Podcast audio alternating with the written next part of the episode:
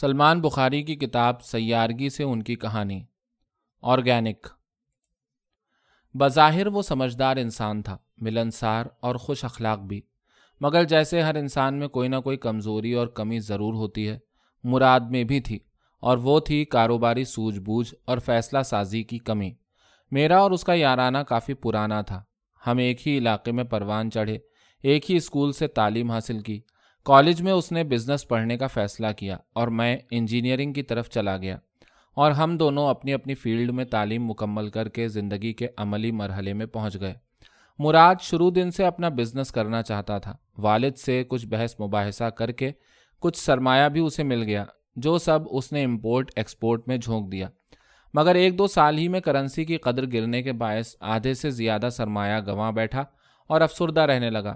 ماضی میں جب بھی اس پر اس قسم کی افسردگی کا دورہ پڑتا تھا، تو میں ہی اسے واپس امید کی سیڑھی چڑھانے کی اپنی سی کوشش کرتا تھا۔ اب بھی جب پہلے بزنس میں اسے بھاری نقصان کا سامنا کرنا پڑا، تو میں نے اسے کئی مثالیں دیں کہ کیسے دنیا میں بڑی بڑی کمپنیاں ماضی میں غلط اور صحیح فیصلے کر کے پہلے نقصان اور پھر بھاری منافع کما چکی ہیں۔ مراد بھی خود میری رائے کو بہت اہمیت دیتا تھا، بلکہ جو بھی اسے اچھے مستقبل کی راہ پر ڈالتا وہ پر امید ہو کر چل پڑنے والا انسان تھا۔ لیکن دوسری طرف میں خود کوئی بزنس کا ماہر تھا اور نہ ہی میں اسے ہاتھ پکڑ کر کسی ایسے بزنس کا راستہ بتا سکتا تھا جس میں جا کر وہ سو فیصد کامیاب ہو جائے۔ یہ بات وہ بھی اچھی طرح جانتا تھا کہ جو بھی فیصلہ یا جو بزنس اس نے شروع کرنا ہے، وہ اس نے خود ہی سوچنا ہے۔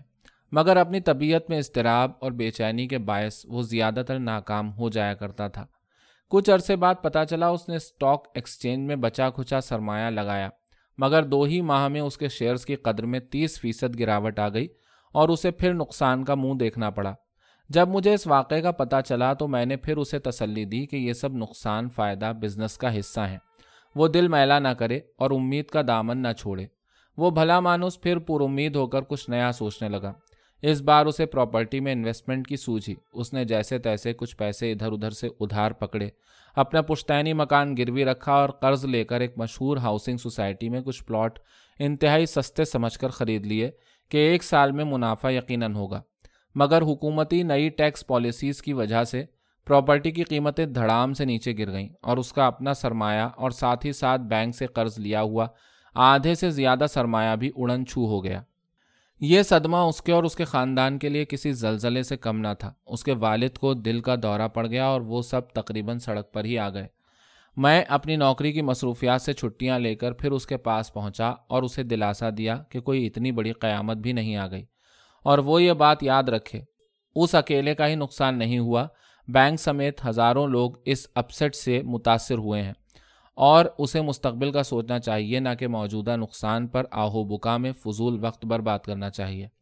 اسے میری یہ بات اور تسلی دل کو لگی اور اس نے اپنی زمینوں کو اونے پونے داموں بیچ کر کچھ سرمایہ اکٹھا کیا۔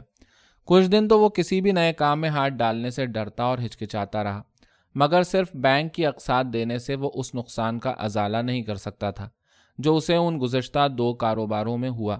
اسے کسی بھی حال میں منافع کمانا ہے تاکہ وہ اس گرداب سے باہر نکل سکے۔ صرف یہی بات اسے معلوم تھی۔ آخرکار اس نے ایک نئے بزنس پولٹری فارم کا انتخاب کیا اور تمام سرمایہ لگا کر تین مختلف جگہوں پر بڑے بڑے پولٹری فارم کھولے۔ چند مہینوں میں ہی بزنس میں تھوڑی جان پڑ گئی اور سرمایہ منافع پیدا کرنے لگا۔ اس بار جب میری اس سے ملاقات ہوئی تو اس کا چہرہ بہت حشاش بشاش تھا اور وہ بہت پر امید دکھائی دیتا تھا۔ مگر کسے خبر تھی یہ کامیابی بھی زیادہ دیر پا نہیں ہوگی۔ مرغیوں میں سوائن فلو کی وبا پھیلی، جس کی وجہ سے اسے مجبوراً تمام مرغیوں کو تلف کرنا پڑا اور پولٹری فارمز پر تالے لگ گئے۔ اس کا تقریباً سب سرمایہ غرق ہو چکا تھا اور وہ مکمل طور پر تباہ ہو چکا تھا۔ جب مجھے یہ خبر ملی کہ اس کی بری حالت دیکھ کر صدمے سے اس کے والد کا انتقال ہو گیا اور وہ خود بھی شدید ڈپریشن میں جا چکا ہے، تو میں فوراً اپنے کارخانے سے ایمرجنسی چھٹیاں لے کر ٹرین پر اس کے پاس ہسپتال پہنچا۔ مجھے دیکھ کر پہلی بار اس کے چہرے پر ایک نامکمل مسکراہٹ نمودار ہوئی۔ اس کی والدہ نے کہا، بیٹا، آج دو ہفتے بعد پہلی بار اس کا موڈ نارمل کے قریب لگ رہا ہے، ورنہ کچھ بولتا تھا، نہ کچھ شوق سے کھا پی رہا تھا۔ بیٹا، تم ہی اسے سمجھاؤ، زندگی بہت انمول تحفہ ہے، اسے کاروباری پریشانیوں کی وجہ سے داؤ پر نہیں لگایا جا سکتا۔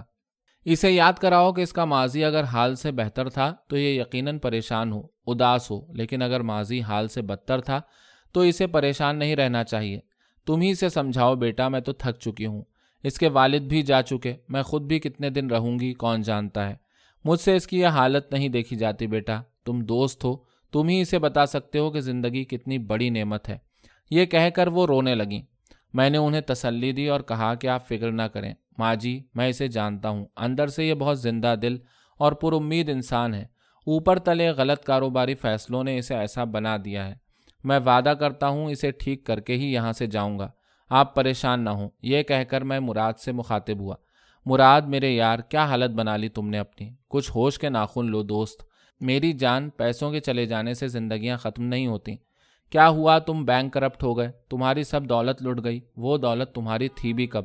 میرے دوست دولت کا پرندہ تو کبھی کسی کے سر پر، تو کبھی کسی کے سر پر۔ کل تمہارے پاس تھی، آج کسی اور کے پاس۔ کل کہیں اور۔ دولت کے لٹ جانے سے کوئی طوفان نہیں آتے۔ زندگی لٹ جانے سے طوفان ضرور آتے ہیں دوست۔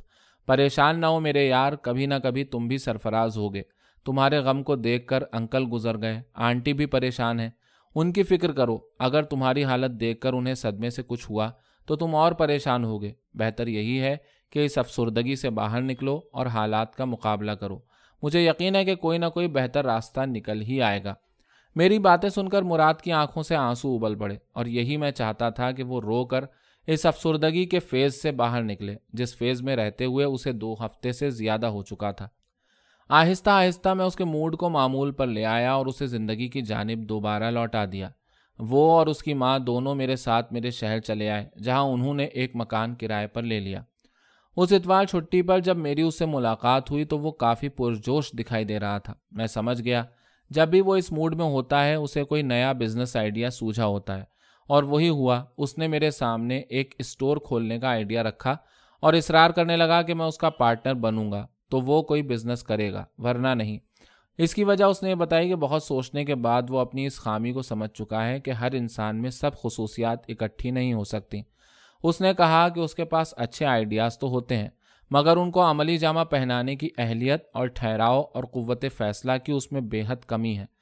اور یہ خصوصیات اسے مجھ میں دکھائی دیتی ہیں، اس لیے اگر میں اس کا ساتھ دوں تو کامیابی یقینی ملے گی۔ میں نے اس کا دل رکھنے کے لیے ہاں کر دی اور پوچھا اچھا بتاؤ کہ کیا آئیڈیا ہے؟ اس نے کہا، دیکھو شہر یار، یہ شہر جس میں تم رہتے ہو، اس ملک کا سب سے بڑا شہر ہے۔ یہاں بڑے بڑے مالز ہیں، بڑے بڑے پرچون کے سٹورز ہیں۔ جہاں پلاسٹک کی پیکنگ کی بھرمار ہے۔ شو کیسوں میں پلاسٹک کی شیلفوں پر سجی ہر کھانے کی چیز کیمیکل سے بھرپور پلاسٹک کے پیکٹس میں بند بکنے کے لیے پڑی ہے۔ تیل سے لے کر صابن، ٹوتھ پیسٹ سے لے کر شیمپو، ڈبل روٹی سے لے کر مارجرین، مکھن سب کیمیکل سے بھرے پڑے ہیں۔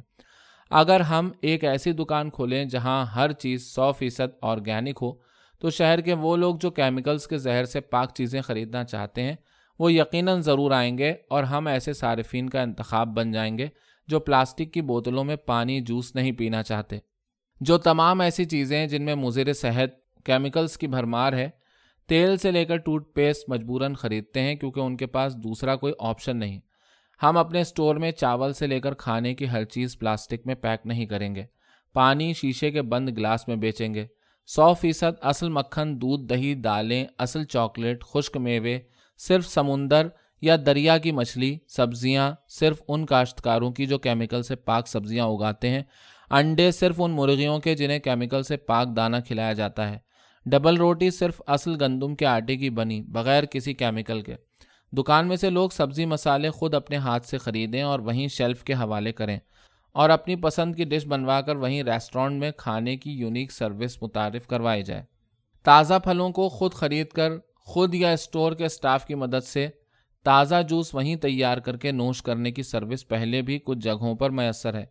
مگر اصل مقصد یہ ہے کہ ایک چھت کے نیچے سو فیصد بغیر کیمیکلز کی خوراک، جسے خریدنے والا اعتماد سے خرید سکے اور وہیں کھا بھی سکے تاکہ لوگ اصل ذائقے سے روشناس ہو سکیں اور بازاری ناقص اجزاء اور تیل میں بنے کھانوں کے ریسٹورانٹس اور نقلی اجزاء اور فلیورز کے جوسز سے بچ سکیں۔